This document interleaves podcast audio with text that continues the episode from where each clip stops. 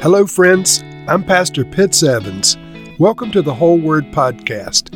Let's get right to the Word of God. So far in the book of Job, we've had Job and four of his friends trying to explain what they know of God and what they think of God and what they think of um, uh, Job's situation in relationship to um, how they understand God relating to mankind. Now, the Lord is about to speak for himself. So let's read Job chapter 38. Then the Lord spoke to Job out of the storm. He said, Who is this that obscures my plans with words without knowledge? Brace yourself like a man. I will question you, and you shall answer me. Where were you when I laid the earth's foundation? Tell me if you understand. Who marked off its dimensions? Surely you know. Who stretched a measuring line across it? On what were its footings set? Or who laid its cornerstone while the morning stars sang together and all of the angels shouted for joy? Who shut up the sea behind doors when it burst forth from the womb? When I made the clouds its garment and wrapped it in thick darkness, when I fixed limits for it and set its doors and bars in place, when I said, This far you may come and no farther, here's where your proud waves halt. Have you ever given orders to the morning, or shown the dawn its place, so that it might take the earth by the edges and shake the wicked out of it? The earth takes shape like clay under a seal. Its features stand out like those of a garment. The wicked are denied their light, and their upraised arm is broken. Have you journeyed to the springs of the sea, or walked in the recesses of the deep? Have the gates of death been shown to you? Have you seen the gates of the deepest darkness? Have you comprehended the vast expanses of the earth? Tell me if you know all of this. What is the way to the abode of light? And where does darkness reside? Can you take them to their places? Do you know the paths to their dwellings? Surely you know, for you were already born. You have lived so many years. Have you entered the storehouses of the snow or seen the storehouses of the hail, which I reserve for times of trouble, for days of war and battle? What is the way to the place where the lightning is dispersed, or the place where the east winds are scattered over the earth? Who cuts a channel for the torrents of rain, and a path for the thunderstorm? To water a land where no one lives, an uninhabited desert, to satisfy a desolate wasteland and make it sprout with grass. Does the rain have a father? Who fathers the drops of dew? From whose womb comes the ice?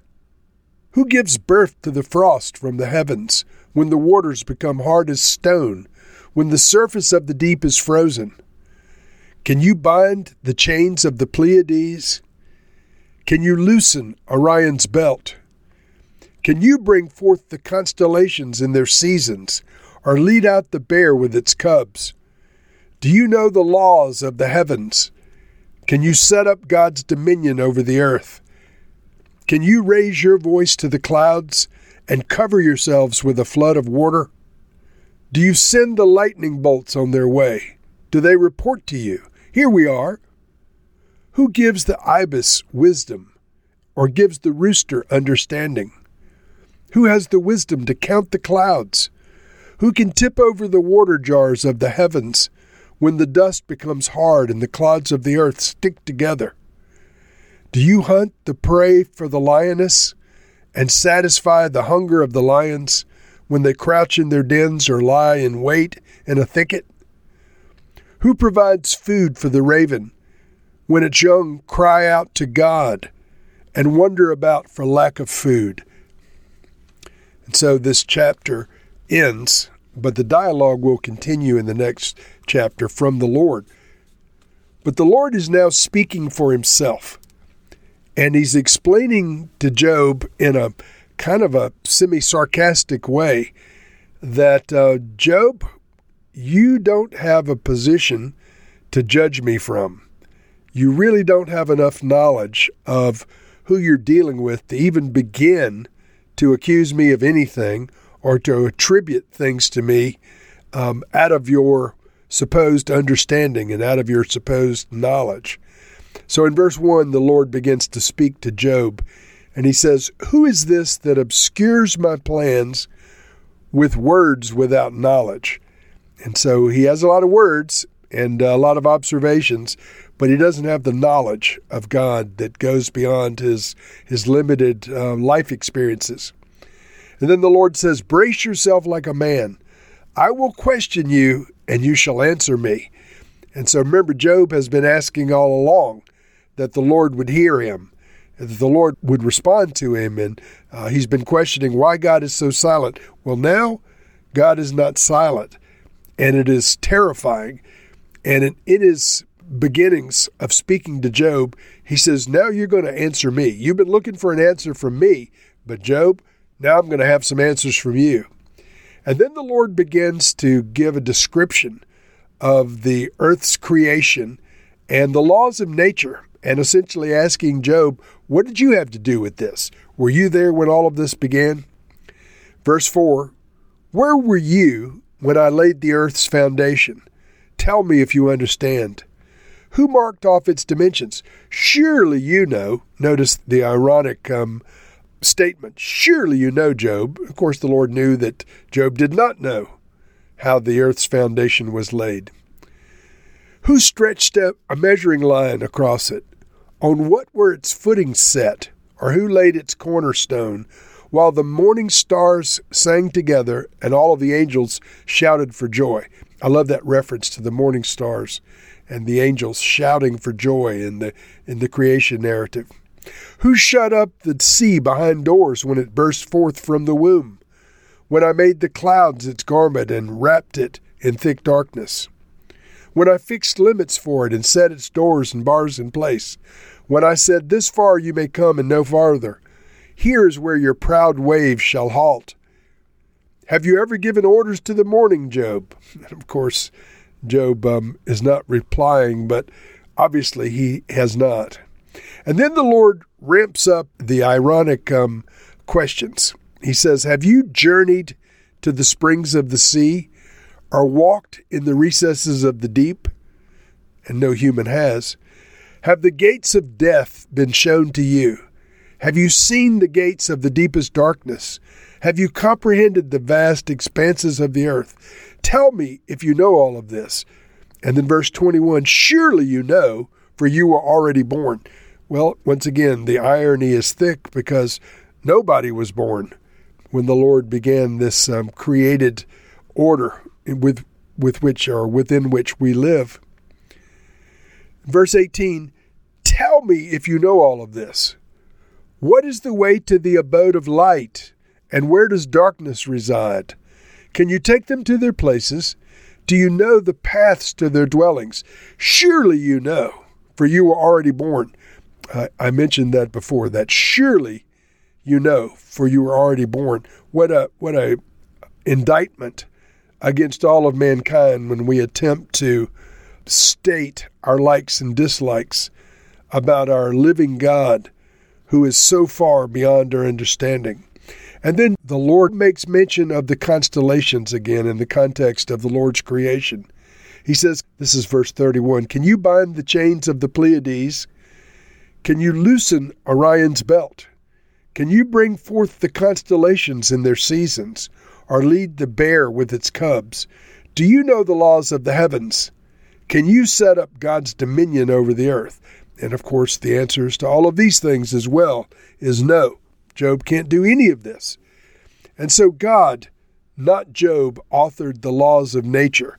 And he's calling Job some attention and awareness to that along, of course, with his friends, although he's addressing Job directly.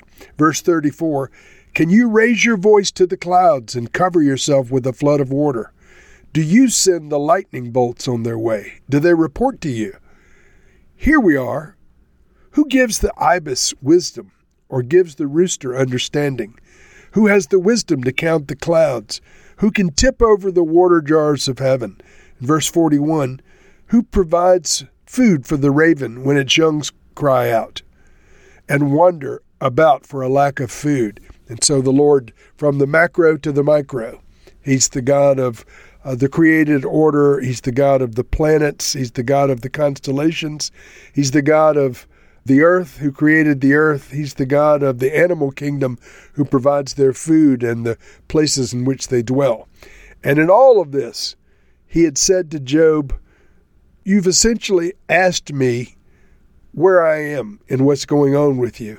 Let's take a step beyond your immediate situation and look at the big picture of things, Job, and see where is it that you come off with the rights to question me when my existence, my understanding, the vast array of my responsibilities and attributes is so far beyond your humanity.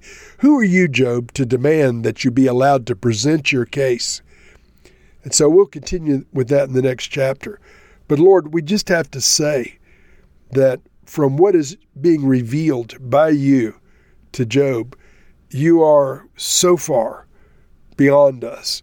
Lord, um, your nature is indeed so far above and beyond us who live on the earth.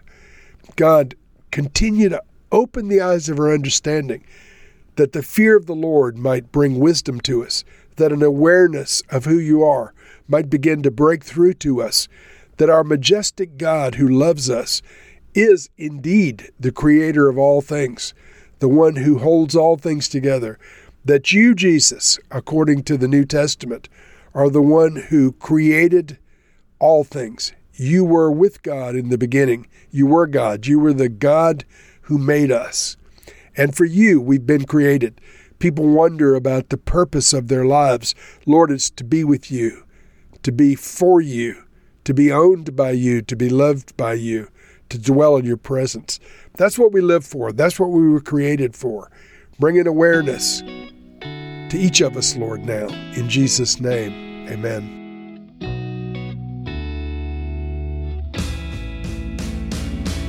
Thank you for listening to this episode of The Whole Word.